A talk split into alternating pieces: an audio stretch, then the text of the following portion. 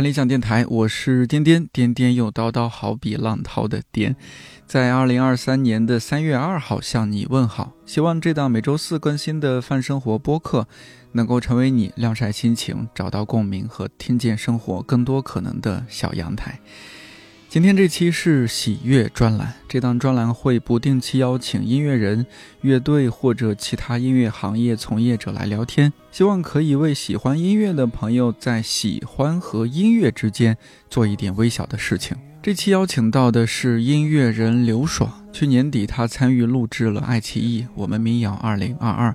在节目中走到了最后，也留下了多个让我印象很深刻的舞台。但说实话，当初看节目是冲着几个熟悉面孔去的，比如周云鹏、张伟伟、小何、钟立风，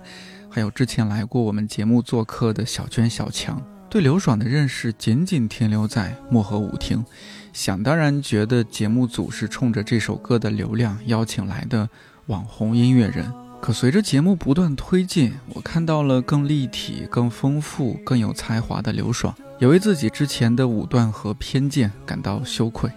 这一期，我想和你一起好好认识一下这位自称没朋友的音乐人刘爽。如果有时间，你会来看一看我吧，看大雪如何衰老的，我的眼睛如何融化。我自己评价我自己，不是一个特别擅长聊天的人。但我是那种，就是两极非常严重。比如说，我我有时候跟我特别好的朋友在家里喝多了以后，我跟他说四五个小时，然后后来第二天醒来以后，我朋友说：“你知道吗？你四五个小时说的那些话，基本上就三个内容，但你反复说，反复一遍说完又一遍，就是那种拉到一个人就非常想要倾诉，因为平时太少倾诉了。”朋友太少，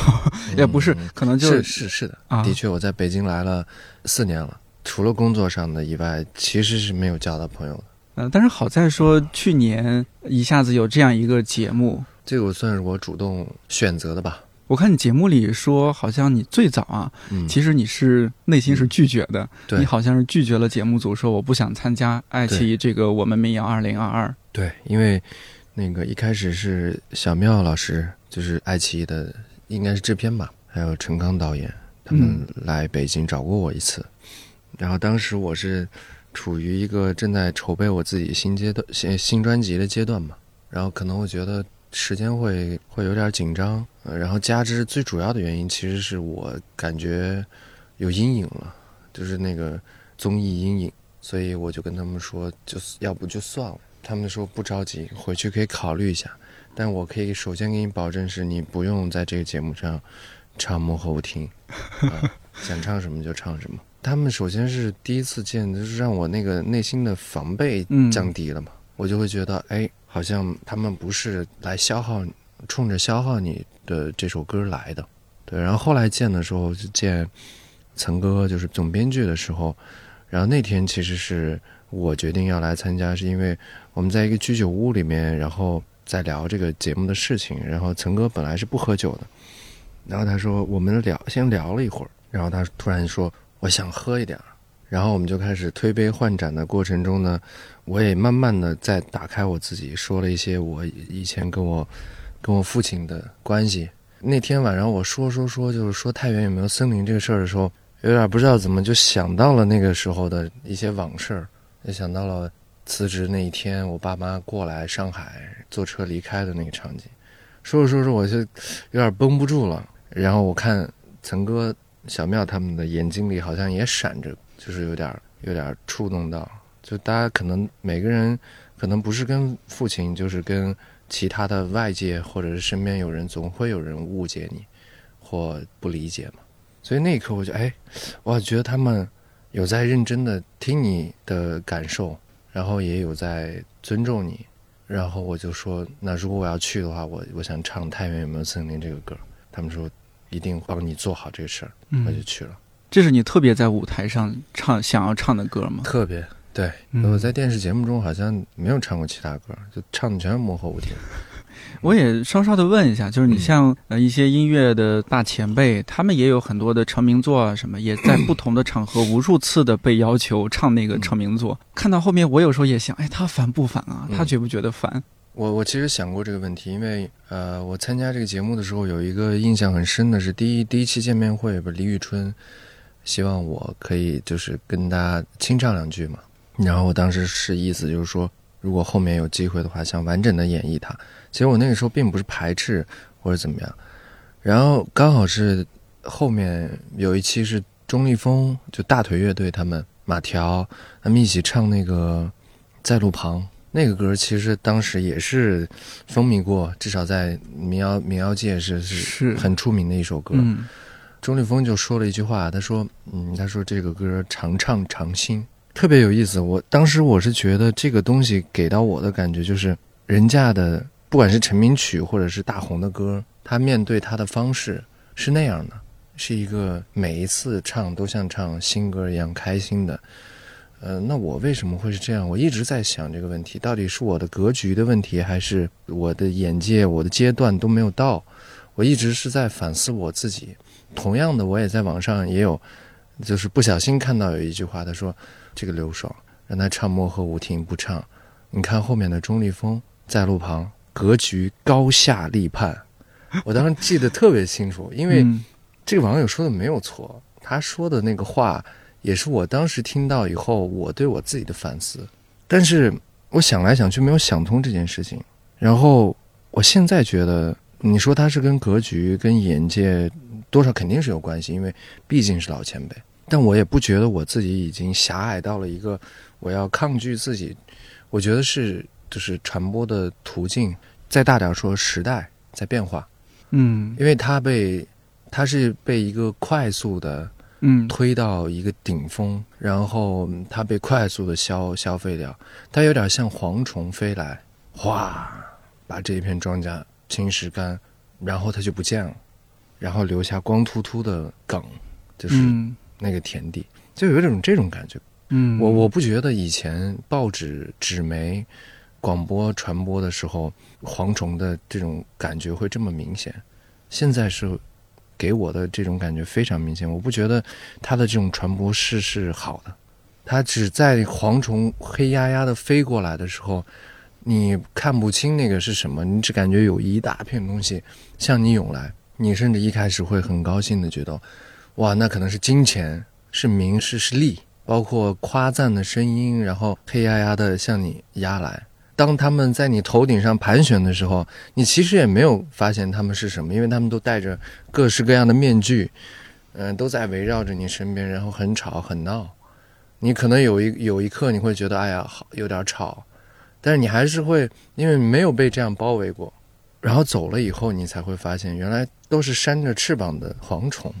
嗯，但这么说可能当然是有，也对我们是有好处的。但我现在反观过来，我觉得它的这个效应是跟老一辈传播的那些歌曲是不同的。嗯，所以有的人他们在就是在成名曲，像《水木年华》不也一生有你？他们说节目里面说唱了一万多遍，甚至几万遍了。对对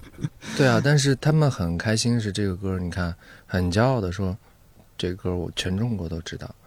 我觉得那个时候的成名曲，它真的就像一个皇冠戴在你的头上。但现在的，你可以叫它成名曲，也可以叫，就是它是它像一个就是粘性很强的标签，它可以贴在你的任何地方，它不是贴在你衣服上或者是胳膊上或者哪，它可能直接就贴在你的脸上，贴在你的眼睛上，贴在你的耳朵上、嘴巴上，然后你想摘掉的时候会很疼的，会撕掉一层汗毛。我感觉你对这个现象或者说这样的情况有很多的怀疑，有很多质疑。像是首先这首歌不是说你刚发完了，然后大家觉得这歌好，很快火起来。对，它是因为一个短视频的平台，隔了一年突然火。让你会觉得有点速食，然后你会担心它是速朽的，嗯，不像是说你刚刚说到像《水木年华》，那确实我初中的时候、高中的时候听，对，在他乡啊，《一生有你》，对。但你看那些歌到现在流传了，《一生有你》现在听还是好听的，对，在他乡现在听还是好听的。嗯，也许啊，你自己需要一些和解，比如说过了十年，大家觉得《漠漠河舞厅》它确实是首好歌，嗯，还有人在听。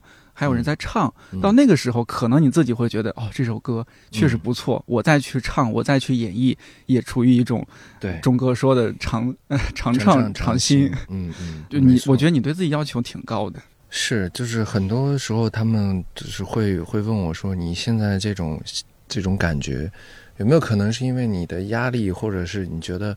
哎呀，我还能不能写出像这样的歌，或者怎么？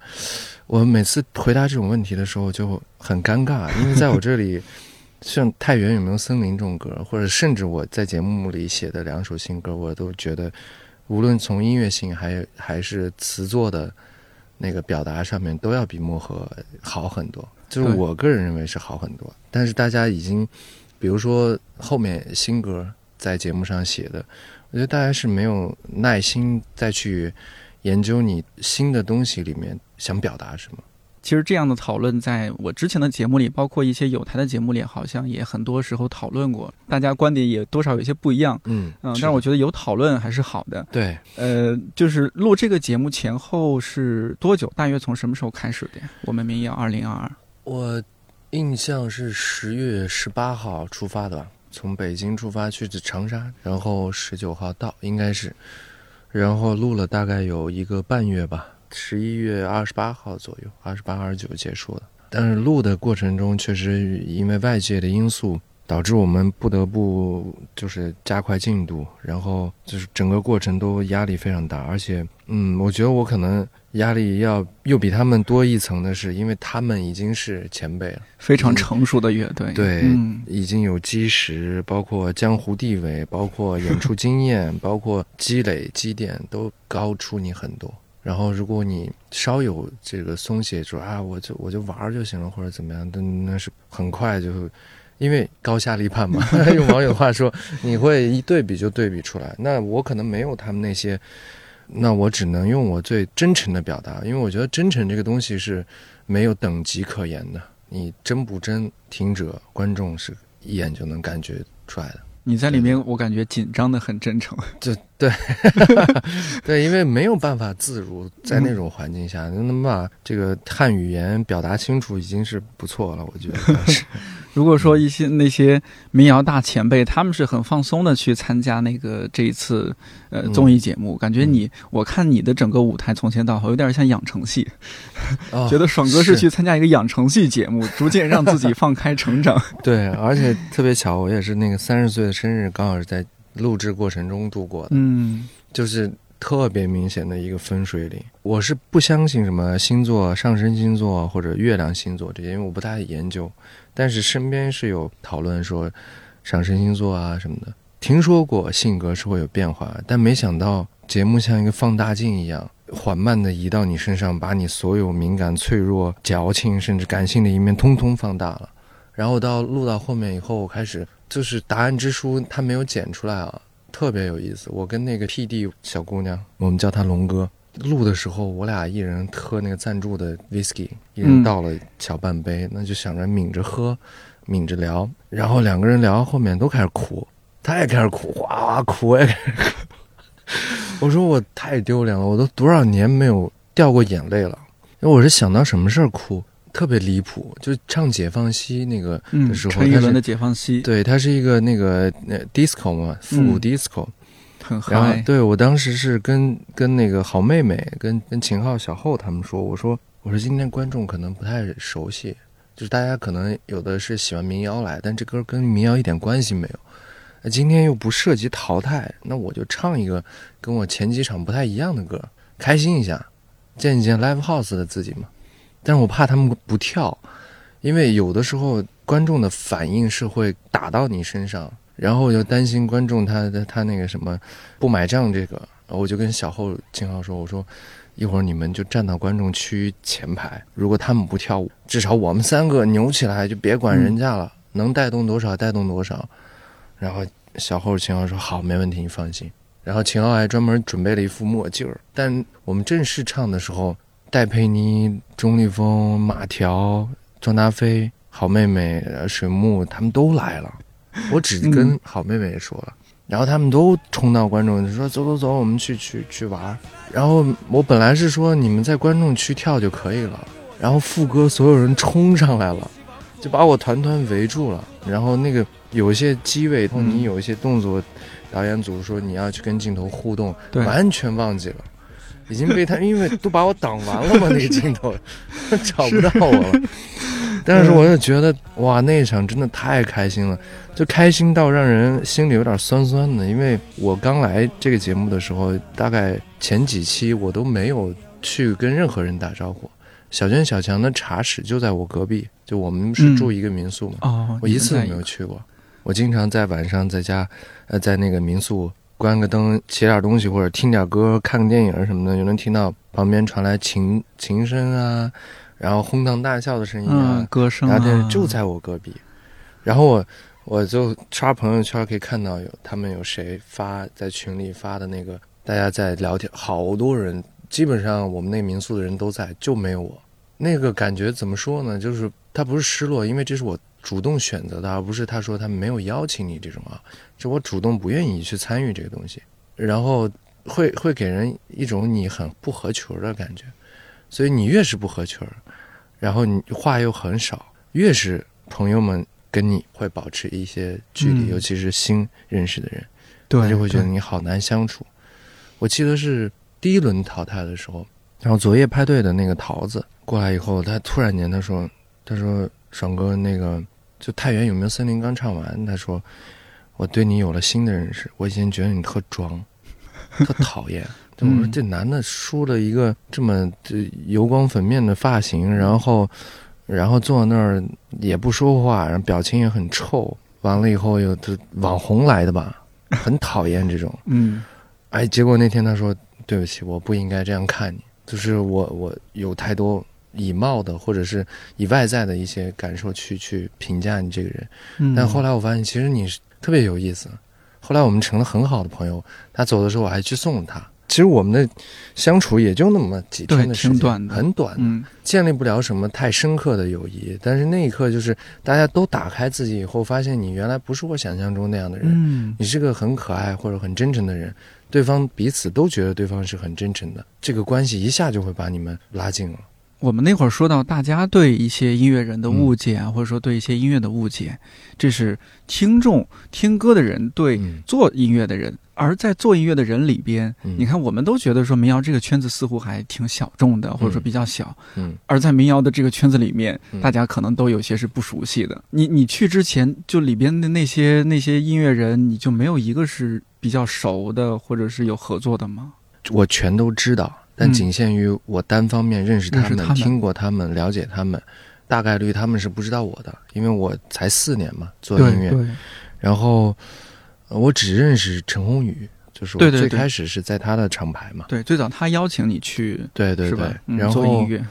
嗯，然后许军呢，是我们在在秀姐家，就在许茹芸家里见过一次，一起喝过酒。然后他一八年的时候来给我当过第一年巡演武汉站的嘉宾。嗯，但那个时候就是大家就是例行公事的来当完嘉宾，打个招呼就走了，哦，就再也没有联系了。就只有这两个人是认识的。其他人都不认识，就可能你的性格也不是那种特别社牛的、特别 social 的。那肯定不是，我是一个，就大家不是有个群嘛？我好像主动加的万晓利和周云鹏老师，也是等我，我不是一进群以后立刻，嗯，我是等我演完了以后，太原有没有森林以后，他们下来跟我打过招呼以后，万晓利过来握了一下我的手，然后周云鹏老师也是过来跟我说了会儿话。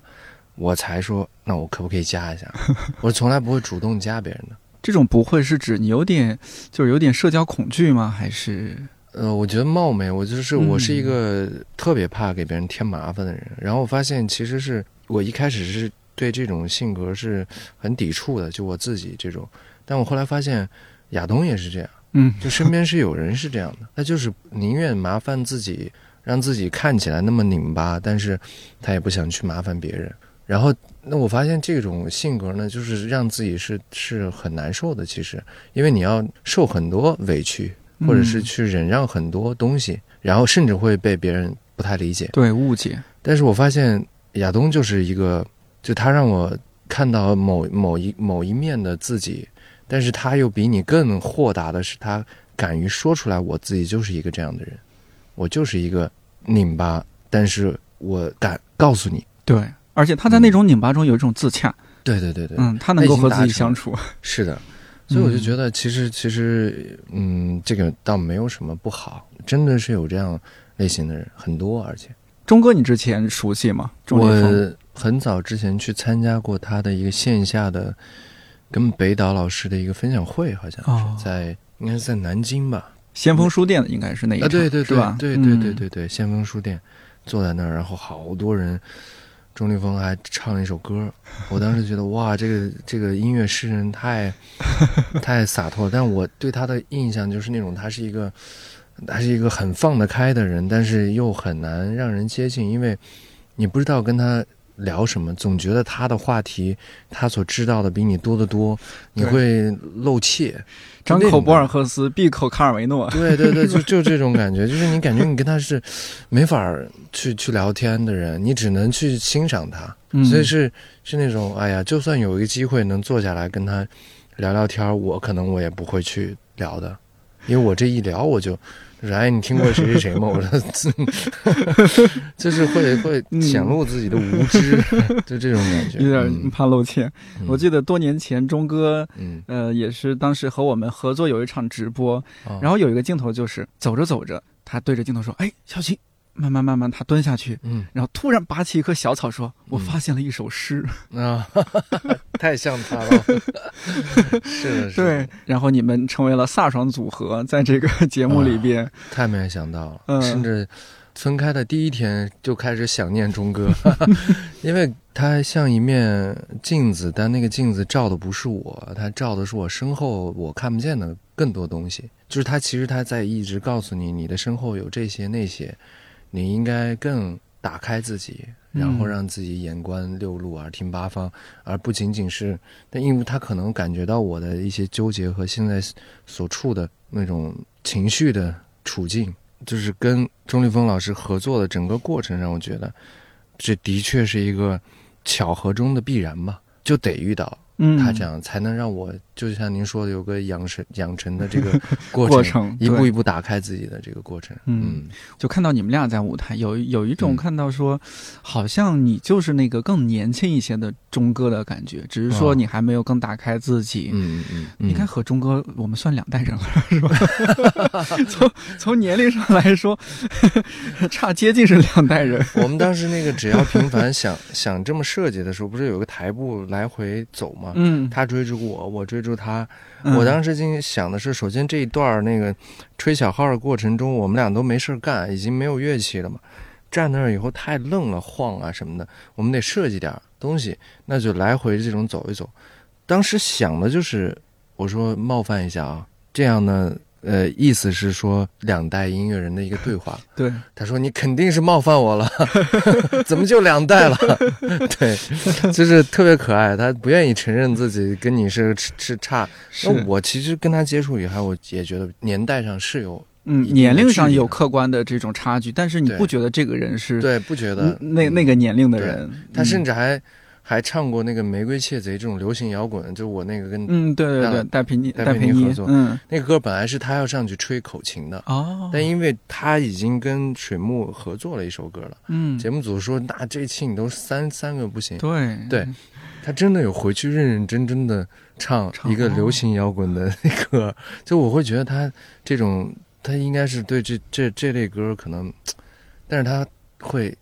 会喜欢唱，会喜欢演，他一唱出那种感觉，他是是钟立风的《玫瑰窃贼》那种感觉。就是风格非常的对鲜明，他的那种影响别人的能力也有点强，是不是？我看到节目最后，你最后一首歌《诗歌无罪》啊，大家说那个 那个小后说吧，小后在那个中化了，就是说你中化了，都有点，那是你刻意的吗？还是不自觉，确实被钟哥给影响了？我其实有点在逗他们，就逗，但是是吧？有一个很重要的原因是我那天上台喝了很多酒，上台之前，对，因为我之前录制的时候一直是戒酒的状态。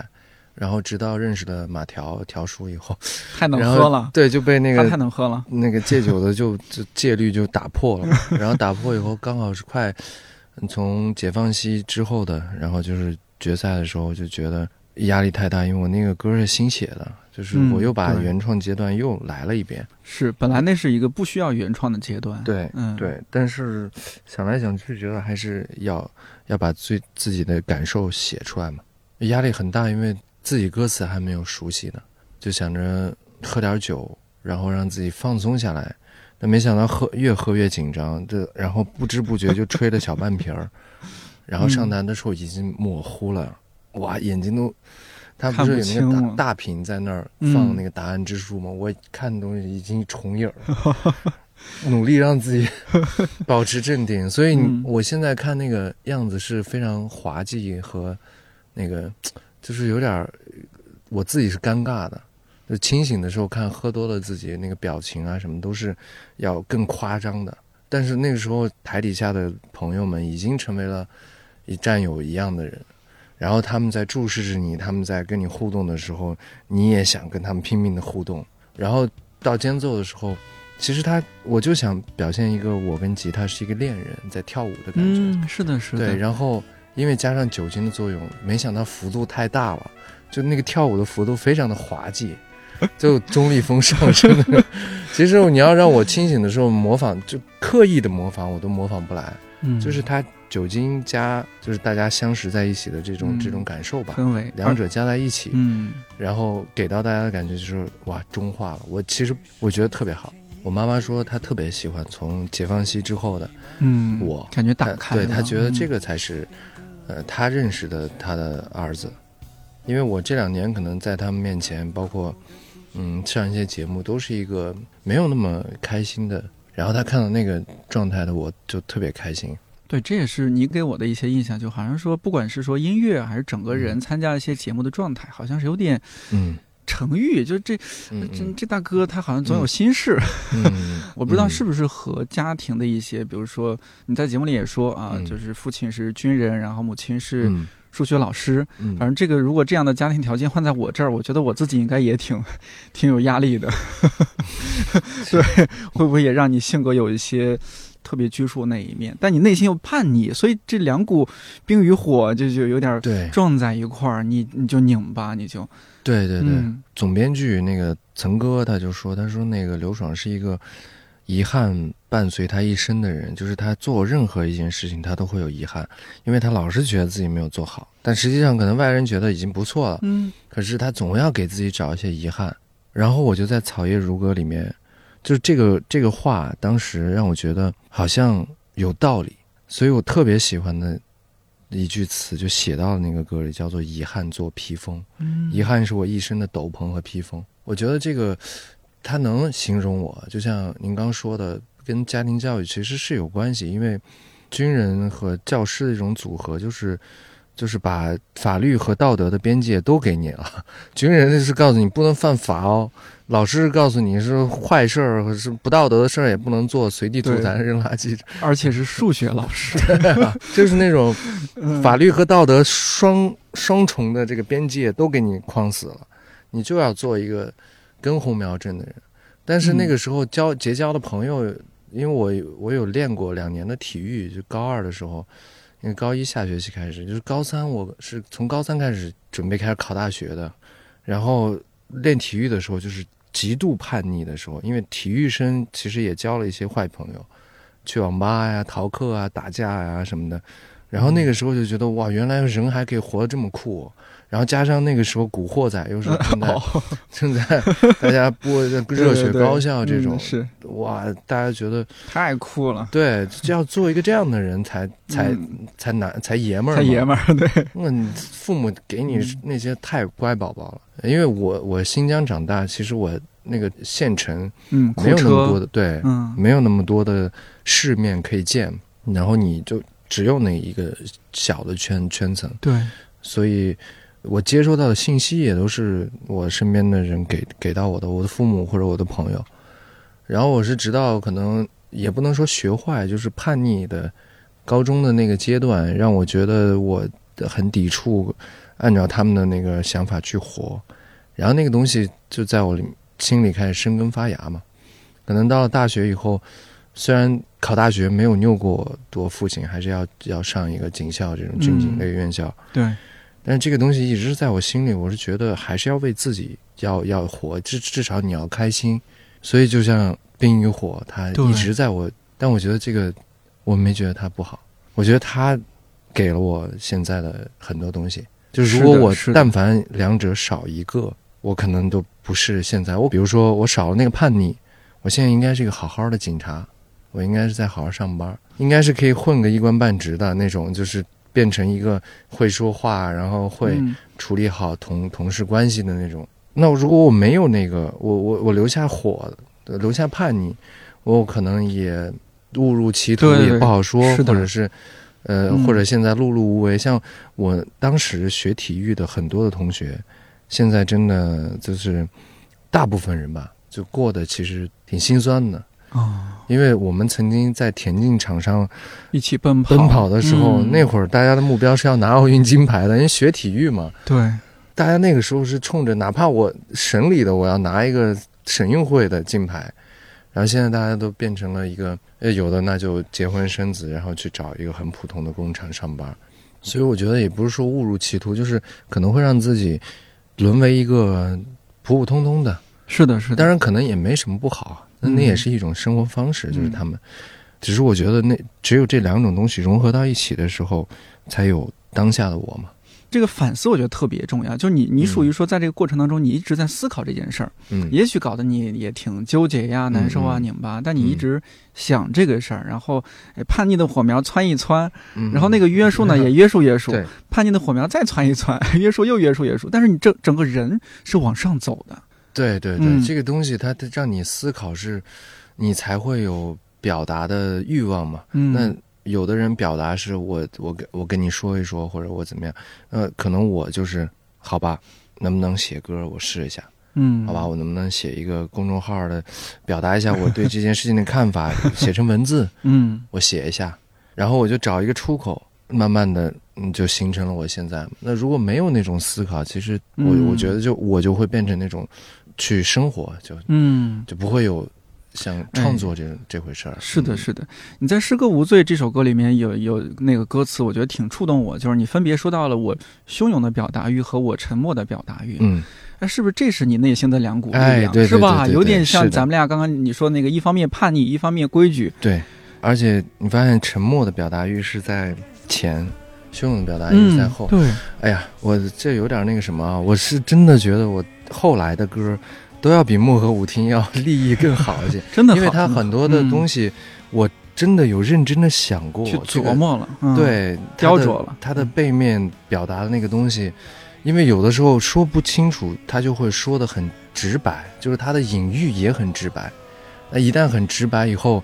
是有些危险的，所以你要把它藏得再深一点。嗯、让它看起来轮廓是一棵树，但实际上它可能是一个一个别的什么稀奇古怪的东西。嗯最开心的东西就是这个歌发出去以后，别人发现了你藏在里面的小抄，哪怕只有那么一两个，而且甚至有人他会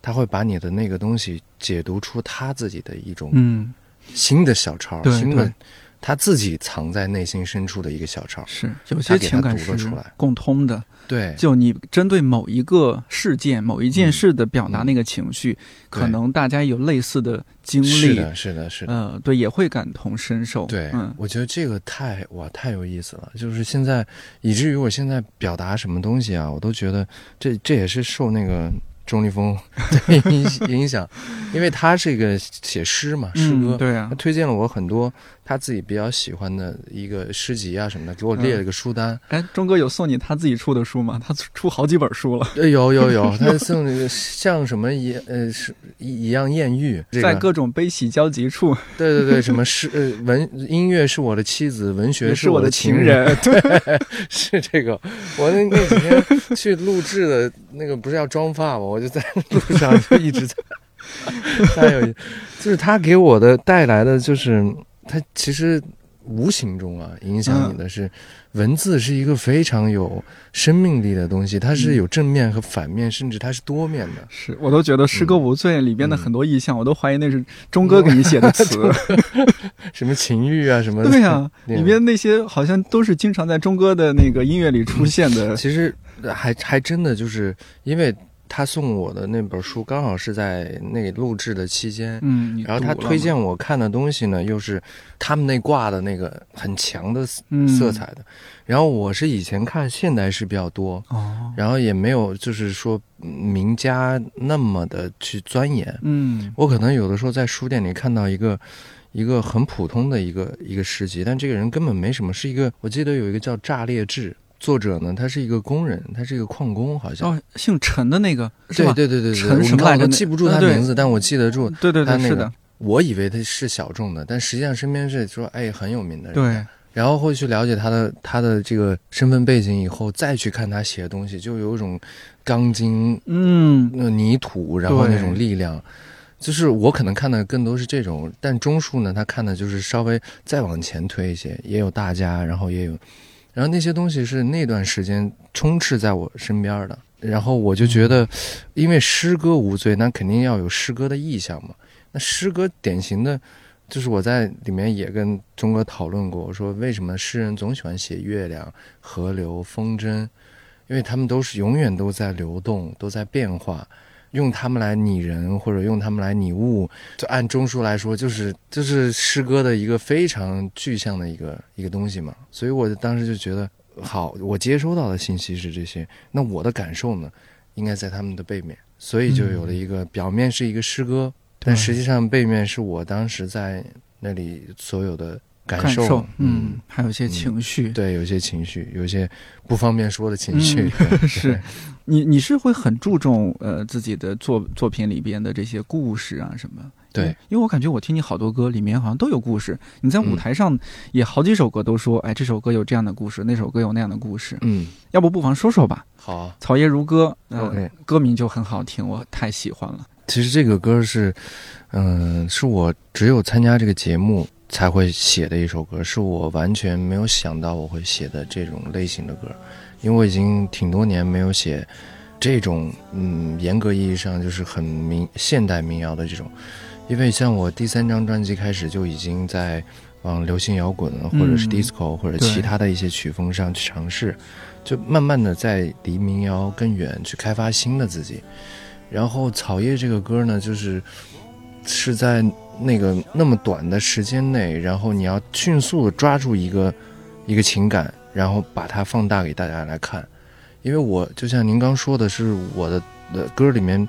必须得有故事嘛，其实是的，就必须得有。每一首嘛，几乎每一首，就是也不能说它是一个故事，就是它必须得有个感受作为支点。嗯因为我觉得，嗯、也不好说啊。有些歌它可能，嗯、比如说其他人的，他就是感到快乐，然后就感到悲伤，但没有什么具体的事情去引发他，他写一首歌，我觉得存在也是合理的。但放在我这我这种类型的人身上，我我我的表达必须得有一个起点。嗯，所以就像万晓利老师在写那个《难听难听时光》的时候，有一首、嗯有一个地方挺触动我的。他说写几只蝴蝶的时候，他一定要找到，我要满山遍野的去看到底这里有没有蝴蝶，我要看到哦有蝴蝶我才会写。但实际上这个做法很多人是不理解，包括李宇春也提出来说，没有蝴蝶也可以写蝴蝶啊。嗯，那大自然蝴蝶也是对，非得这么非虚构吗？对，就是很多人其实我身边也是有人不理解的，就是你没有必要花这个时间在这这一个意象上，它可能就是你想象出来的蝴蝶也没有关系。但我那个我特别理解它，就是我看到以后，哦哇，原来有人是这样的，就嗯。至少他的这一面这一点是跟我类似的。我就是一个，我表达一个东西，它不能是太虚的，有些东西想象它是要基于一个一个一个支点，嗯，如果没有这个底盘，没有这个支点，那个创作对于我来说是空的，就它一下就会散掉，那个积木都是没有固定住的一个一个，就一推就散了，给我的感觉是这样啊。所以我在写歌的时候，它首先我想写这个东西，一定是有具体想表达的一个观点或者一个事件。像《草叶如歌》这个呢，就是写给一个在涠洲岛广西的一个一个一个小岛上一个去世的一个渔民，然后我其实没有想过，从来没有想过要给他写歌，因为他是我也是认识十来天的一个算不上朋友的人，只是在岛上短暂的相处过一段时间去旅游嘛。我是在二零二零年吧，过年的时候听说他去世了。二月几？二月五号还是二月几号？听说他去世的时候，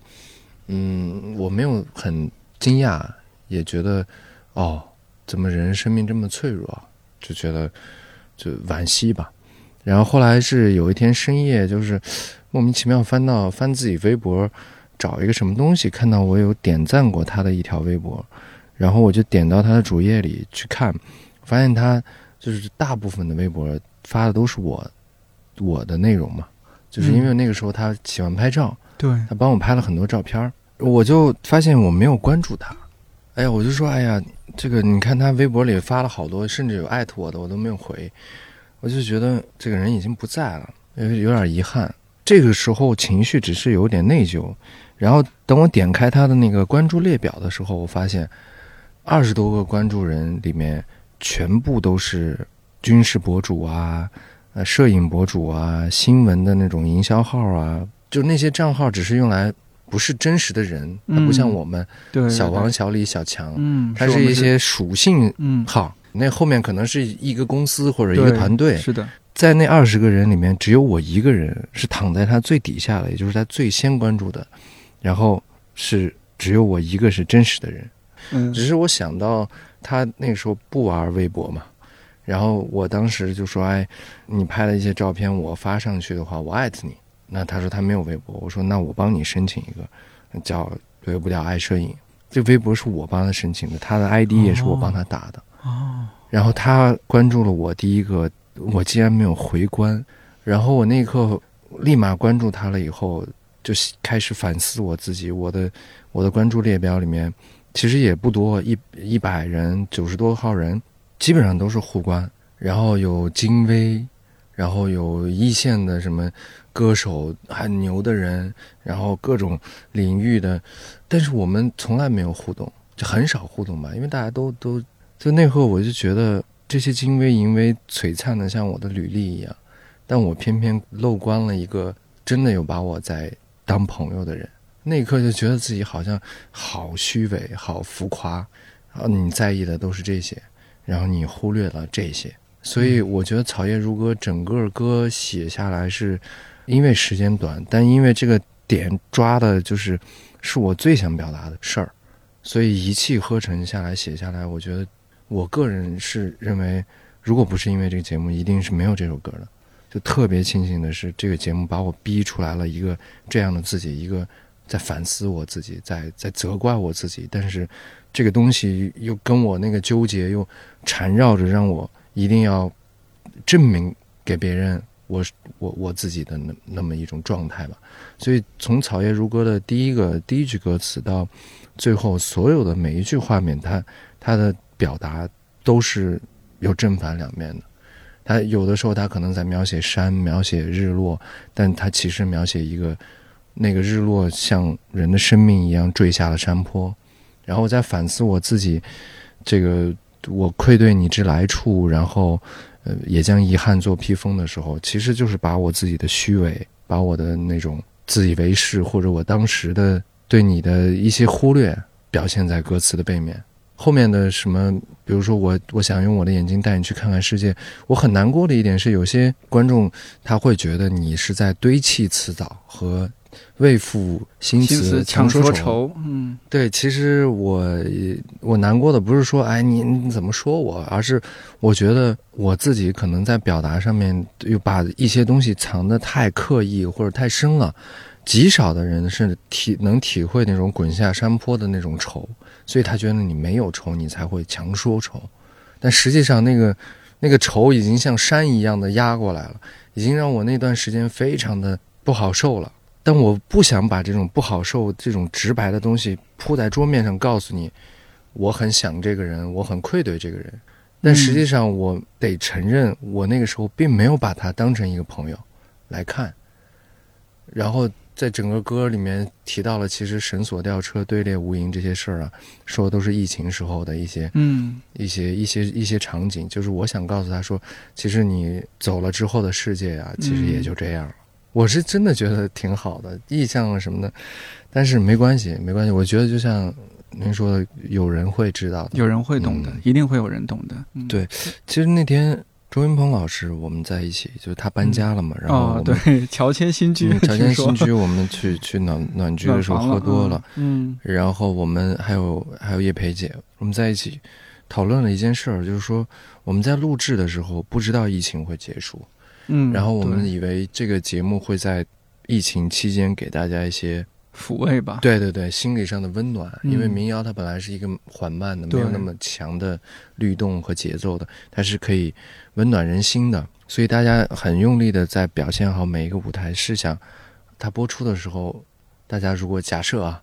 因为风控或者因为什么，嗯在家里的时候，你能共鸣啊，共振啊，嗯是吧？对我，我猜节目组应该是有这样的节目组是是这样、嗯是这样设计想法，嗯，就是江斌老师，就是这节目的总制片嘛，然后他也是也是这样想的，也是这样认为。那天刚好他也在，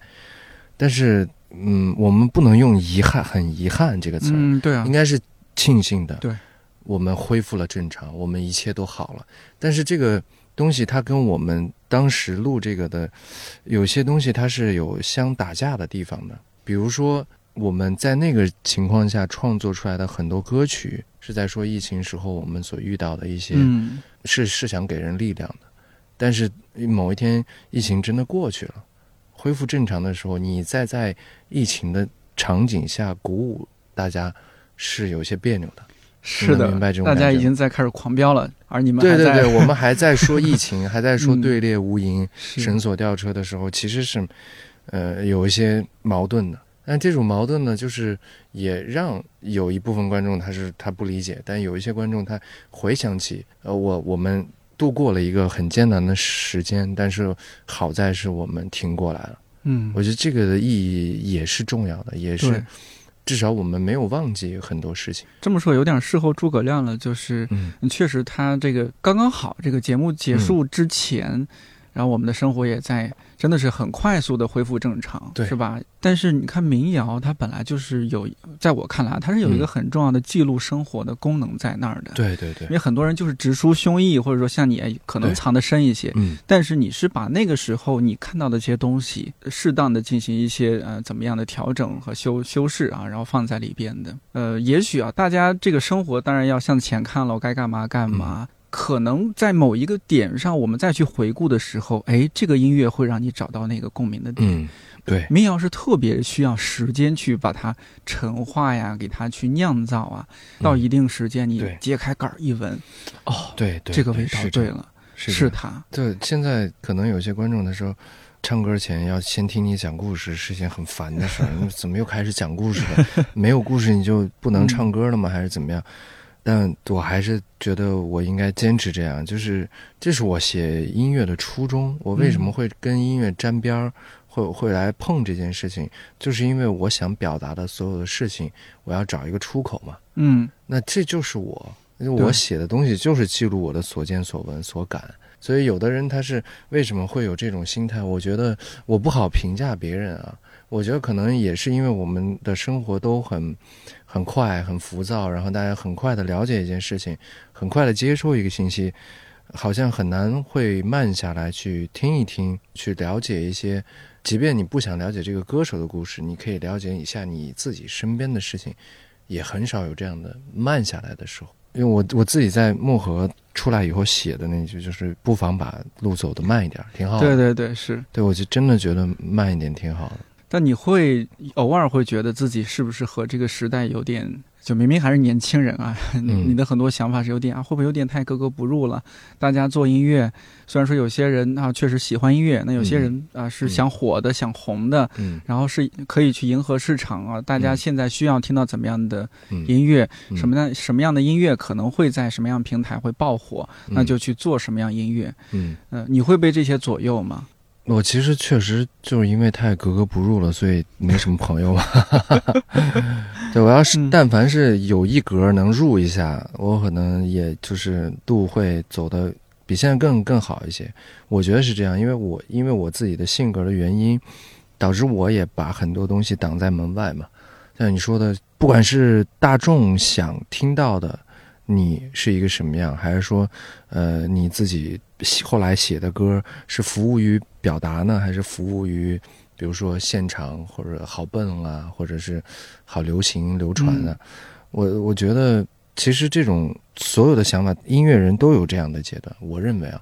我在我青春正当年的这个这个叛逆的阶段，或者这个略显浮躁的阶段，也有我现在急切的表达、真挚的表达。所以这个一点都不冲突，就是现在跟我感觉我现在跟一些观点或者是身边的东西在对抗的这个过程中没有问题，而且这个这个过程也让我在找到一个自洽，就是一个平衡吧。我是觉得这个过程非常重要，而且也不要着急的说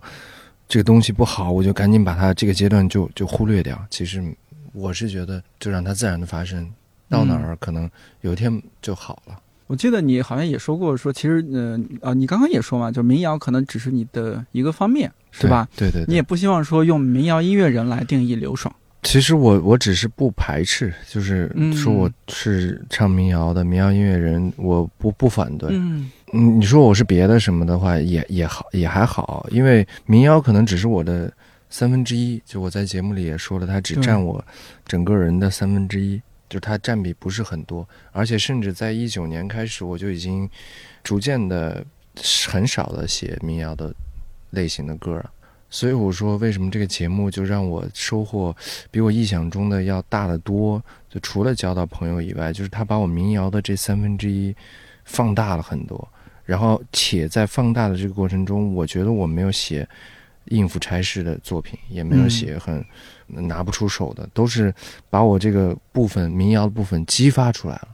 如果没有这个节目，一定没有这两首歌的。我是不会在自己在家或者在哪儿会写《草叶如歌》这种歌的，所以我不想让自己陷入到那个情绪里。就好在是这这三分之一让我就是变宽了吧，就是音乐的路变宽了很多。呃，就接下来就是你会有什么，比如说音乐方面想做一些更多尝试吗？什么？包括说现在。交到了新的朋友，嗯，大家可能也会有一些音乐上的，或者说一些 live house 的合作。哎，这个其实我我昨天晚上就是因为从济南演出完回来以后，其实挺累的，但是昨天晚上一直没睡着，也我一直在想的一个问题，就是我发现我参加完节目回来以后的演出，都让我没那么开心了啊，很奇怪吧？明明已经打开了，对呀，然后我就去找我的一个一个。老前辈的一个朋友去去聊这个事情，然后我一直觉得我自己哪里出问题了，是我状态不对，或者哪怎么了？但是他说他给了我这么一句话，就他听完我最近的一些感受以后，他觉得是好事儿，说明你遇到了一个瓶颈期，说明你要破土，要往上再长，但是现在你的头顶上有一块石石板在压着你，你得想办法把它顶开，就展开了。我知道他在安慰我。他说，他认识的很多做音乐的人，可能十年如一日，或者是几十年如一日。呃，然后有新专了就巡演，然后没有新专商商演，很少会有人能感知到自己遇到瓶颈，然后很难受、很很很迷茫、很无助。其实能反过来反思自己，说明是好事儿。对你五十多岁、六十多岁的时候，你你一定再也遇不到你这种感觉了。你一定要珍惜这种感觉，对，且好好的抓住它。我他说完以后，我突然间觉得好像好了很多。因为有一段时间，我最近不是在演我自己那个回音戏嘛，嗯，然后跟很多音乐人，我说每一场的状态都不对。这个不对呢，就是我感觉这些东西已经满足不了我了，在台上。比如说我们每场演漠河的时候，都会，呃，以前演的时候也也会很用心、很投入，但现在就是。就是有一些部分大合唱已经变成了一个习惯性的，给大家大合唱。嗯，然后解放西说习惯性的要调动气氛要蹦，然后甚至手势也是一样的。啊，我就觉得有点儿，就有些歌曲的它的规定动作，比如说《彭霍费尔》《玫瑰窃贼》，有些动作它是这首歌的标志，观众是愿意看到的。嗯，你没有这个反反倒好像这歌少了点什么。但有些东西像像。解放西啊，像这种就完全要自由洒脱，是你当下的感受。现在那种歌也变得程序化的时候，我觉得，哎呀，好难过。嗯，就这种难过，这种无助，是没有办法跟乐队说的，因为你跟他们说，他们他们会非常受你的影响，因为他们几个年纪都比我小，是非常依赖我的。哦我在台上很好，他们就很好，所以呃我其实演了几场回音，就是节目录完到现在，是觉得状态非常非常不好，这不是说别的状态，是说我个人的心理状态是不好的。但是跟我那个老朋友聊完，老先生聊完以后，嗯哎呀，突然间觉得我知道我要做什么了。他其实可能是这样说说一下，就是想让你宽慰一下，但是我觉得是这个道理。因为在节目里面，你碰到了太多的大神对，前辈，你碰到了像荒井他们那样好的乐队，你甚至 monitor、PA 都是顶尖的，都是很很舒服的。然后你回来以后，我倒不是说嫌弃我自己的乐队，嗯而是我觉得我们再吃两年前的星球那张专辑的老本，嗯，已经没有必要了。不太对了。对，已经要这个东西吃老本，已经要被淘汰掉的。我觉得特别好的是，就这个节目录完以后的我，虽然被打开了，但这个打开和我现在的不开心，它是一件事儿。现在只能尽量的让自己能把最后的这个星球系列的这这一套舞台，在回音系里面好好的用心的完成，就且当做星球系列的一个收官。我现在不可能在微博上说我这些感受，但我今天在这里可以，而且今天这里的感受，因为有声音，因为是发自内心想跟大家说的话，那些关注我们、关注我和乐队的人听的时候，我也觉得他们是能感受到。他们能懂的。对，如果一个人愿意花一个多小时来听一期播客节目，肯定也是有耐心听你讲完故事这句话我在前两天的论坛上说过一模一样的，啊，是一？模一样，我俩说的。因为嗯我们参加那个那个音乐音乐财经的一个节目上，然后大家一直在评价，就是那个某音的垃圾歌曲、快消嗯歌曲和呃，我们应该做高品质的。有的人的观点让我是感觉到不太舒适的，他的意思就是我我们需要教教育大众的审美，我们需要告诉他们什么是好的，什么是垃圾音乐。然后后来我就在我就特别冒犯的，我就是打断一下，其实沿沿用一下赵本山老师的话，就是这个老百姓们三百六十五天都在接受教育，春晚的时候看个小品就想笑一下怎么？了？对，嗯。还要教育他们干嘛呢？对啊，小品还在教育人，音乐也要教育，对。干嘛呀？所以我就觉得，我我当时就说，我说这个节目啊，听到一个多小时，我们当时两两个将近三个小时，哦。我听到两个多小时，听到这儿能已经听到这个观点的观众，其实他们不需要教育了，他们是爱这个这个讨论的，对，他们也有自己的思考。而然而，你认为那些需要被教育的，可能是比如说你们口中的初中的学历，或者是文凭没有那么高的那些人，讲真，他们也不会听这个节目对，大家各有各的选择。对，啊，对对，我们俩说过一样的话，我感觉得，OK，对是的，是的，就是嗯听到现在的大家，我觉得都是有自己思考是的，嗯，所以说这么多，它不是徒劳无用的，因为你你在和同类去和他们说这些，而他们是可能是想听到这些内容的，对但你在别的渠道表达，你就会被误解，你就会被没甚至 diss 呀什么的。呃，对然后你我我印象中你也是一个比较敏感的人，你让你嗯自己又难受，嗯 较劲，那何必呢？对，嗯，一些话就该说懂你的人 说说给懂你的人听。太对了，太对，是这样的。如果自己给自己想说刘刘爽想要做一个什么样的音乐人，或者嗯想做什么样的音乐，这些是嗯相对明确的吗？到现在，我觉得它是一个描边儿的过程，就是有的时候他我我出了一张专辑或者干了一件事儿，他只描了一半儿，或者他只描了嗯很模糊的一个轮廓。那随着我经历的事儿，呃或者是遇见的人越来越多，然后他那个东那个轮廓线就会越来越清晰。比如说，就像我今天咱们聊了这么多以后，有些东西我也在就是倾诉或者是吐露的过程中，嗯，那个边界也越来越清晰。对，在整理思路，对嗯，就是你去干的每一件事情，我其实刚来的路上，细妹就是我那个执行经纪，让我说，你看一下那个提纲啊，提纲啊什么的，要不要你先？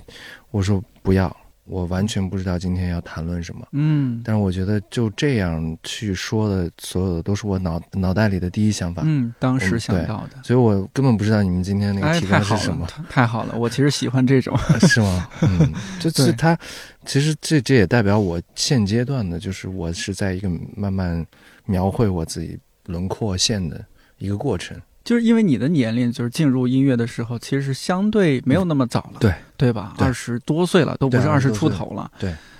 有一种该怎么说，大器晚成，好像不太合适。我真有，我真有这首歌，嗯一专里面就写了一首，我非常非常喜欢，但是很后悔的是，我特别怕那叫什么一语成谶哦，一语成谶，对对，一语成谶，对，就是说中了。说中了。对，嗯因为我一第一专就写了一首《大器晚成》，那是我第一张专辑，我还没开始呢，我就要、嗯给自己定个这我就要咒我，自己就大器晚成了。但我那会儿就觉得我做音乐，嗯正式做音乐确实有点晚，对因为我啊，工作了两年嘛。嗯但是这这两年的经历，其实放到我现在觉得，其实也没有什么早晚可言，因为因为那个也是我特别难宝贵的，就是体验。大器晚成这个事儿，就就很很怕它成真，但是如果它连大器都没有完成，那那也挺那个可怕的。你说什么叫成呢？对啊，什么叫成？我大器晚成这个词本来就是，就是一种在没成的时候的一种鼓励，一种引导，就是你告诉那些人说你你不要放弃。但你现在想想，什么叫成？如果那个东西本来就是一个主观的或者是模糊的，其实我觉得得这种鼓励挺那个挺不道德的。是，可能现在大家都集中在说大器晚成，有可能说出名了、嗯嗯赚到钱了、嗯，有流有流量了，或者是各种的，但是这个太单一了。对，有没有可能说有一天，那刘爽六十多、七十多还在舞台上给大家唱歌呢？嗯哎，这也是一种成。嗯。或者说你到六七十岁了，或者嗯。五十多岁了，你突然想做其他事儿了，做的也挺好，去当个木匠了，嗯，或者说去去当个修理工了，你就喜欢，嗯。自己也快乐，嗯，也也过着小日子，是不是也挺好？当然，对吧？我现在就甚至在我口中那些就是在我们库车那儿当就是当一个普普通通的工人，然后结婚生小孩儿，我口中的他们可能就是我有一种就是莫名其妙居高临下的认为我是比他们过得好、过得精彩的，但实际上现在想想，那人家女儿都已经会叫爸爸了，我呢，我一回到演出完回到家里，打开冰箱。里面的菜都臭了，就我一个人。嗯，对对。所以有的时候想想，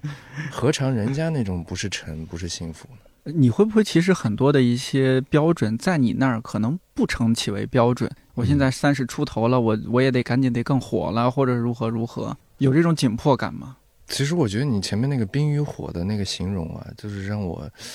对我自己有了一个新的认识。就是节目里面曾哥他们他们说你是遗憾做披风嘛，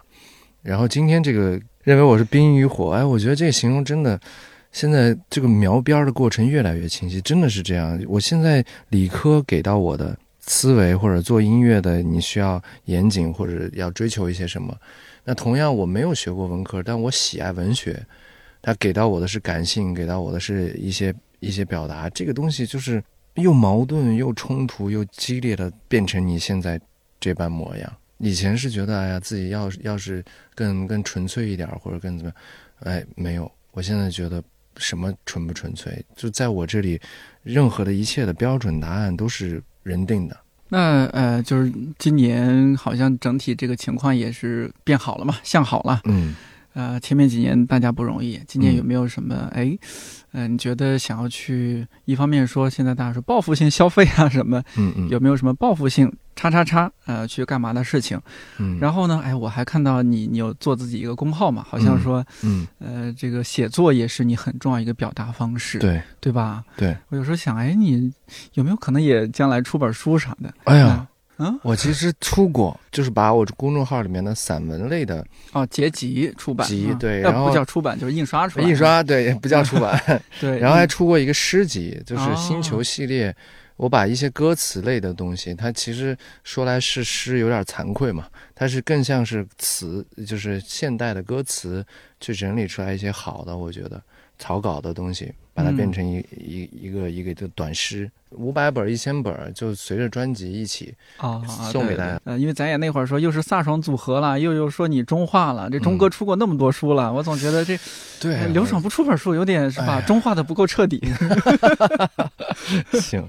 呃，出一本，我回头找机会我也 送钟书一本。对呀、你得还回去。对对对，好呀好呀。哎，那就是说这个报复性的，那我其实想报复性的歇一段时间。哦，这个歇一段不是不是在家里什么事儿不干，而是我想出去旅旅一趟游。就是因为我我记得我一八一九就疫情前吧，每年都有一个固定的动作，就是我必须出去自驾一趟。西藏、新疆我都都已经开过了，广西啊，这种贵州啊，什么都开过。然后疫情之后就一直没有做这件事情，嗯，而到现在就是我加之我现在又感觉需要瓶颈期，需要去突破，需要去进化的时候，我觉得应该让自己沉淀下来。然后我每次沉淀的方法就是远离城市，去到自然风光里面，去到公路上，然后在我在开的过程中，或者在那大山大河面对它的时候，我会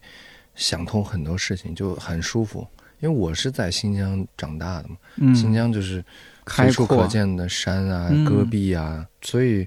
你要说报复性的，我就想报复性的休它一个月。嗯，这一个月就所有的演出先停一停。但是有点不现实的是，很多是去年延过来已经有了合同的。哦，那既然是这样，就是。报复性的休个一个星期十来天应该是可以的，嗯，感觉你应该是属于那种不是说关起门来创作的那种音乐人，而是你需要去接触人，去接触大自然，去更接地气的去生活，然后从这些里边吸取自己的养分。对我其实其实有的时候发现自己为了写歌而出的门，反倒适得其反，会你一路上都在想啊，我要写这个，我要写那个，因为我试过。但就是我觉得，为什么说我现在这个阶段到了一个需要自己再思考、再安静的思考？因为我现在其实不是说我一定要写歌我才出门，而是我觉得我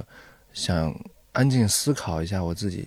就是接下来应该怎么找到出口。怀着这样的状态出去，反而遇到的东西。回来其实也就像你说闭门造车，其实很多歌像漠河舞厅这种，也是我去完漠河，回到新疆，在新疆的小房间里关起门写的。对，只是你需要你那个感受，你要在外面，要要把触角伸的就长一些，然后接收到外面的东西，写和创作的过程，依然还是要回到自己安静的、熟悉的那个环境里。有没有觉得你这几年自己其实是有一些一以贯之的东西在的？这种一以贯之不是说我刘爽要成为一个更有钱的人、更有名的人，嗯，更火的人，而是其他，比如说是一个我要做更多的自我探索，我要搞清楚自己是一个什么样的人。其实这也是我就是在反思我自己的一点。以前面对这个答案的时候，就尤其是漠河刚出来最抵制他的那会儿，就是他变成一个这样。其实我的回答肯定是第一种，就是我要做一个自我探索，或者我我想更坚持自己。但后来我想了一下，难怪有人会说，在不了解刘爽这个人的情况下，会说他又当又立。然后我自己想了一下，其实有道理。为什么呢？因为的确，一首歌，或者是你现阶段突然间的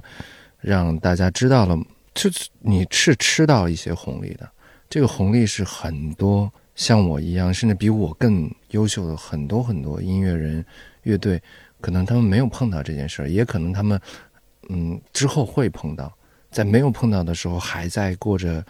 和大家众多音乐人一样吃苦的日子，嗯，面临票房不太好、养不起乐队的情况。但如果是我已经占到了这个，可能占到了一些红利，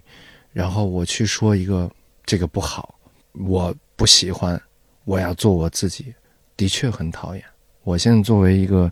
旁观者来看待一个这样的我自己，我觉得不真诚，在给自己说一些好像很真诚的。你想很真诚的时候，反而就是一种不真诚。所以今天您在问我这个问题的时候，我认为我不能是一个，就是说我完全不顾别人看法，去追求一个纯粹自我的人。我觉得我们生活在一个群体里嘛，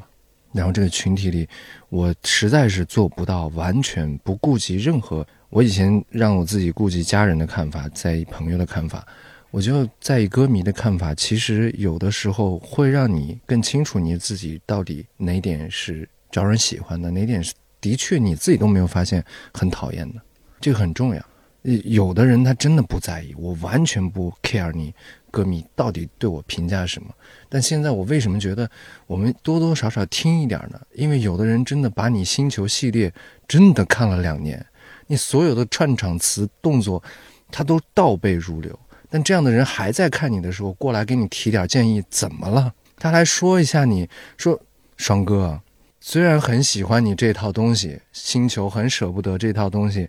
但咱就是说，咱就是说，我那个时候觉得我是感动的。如果一个人能把重复的东西都看了两年了，甚至年年都来，冒着疫情的时候都要来的时候，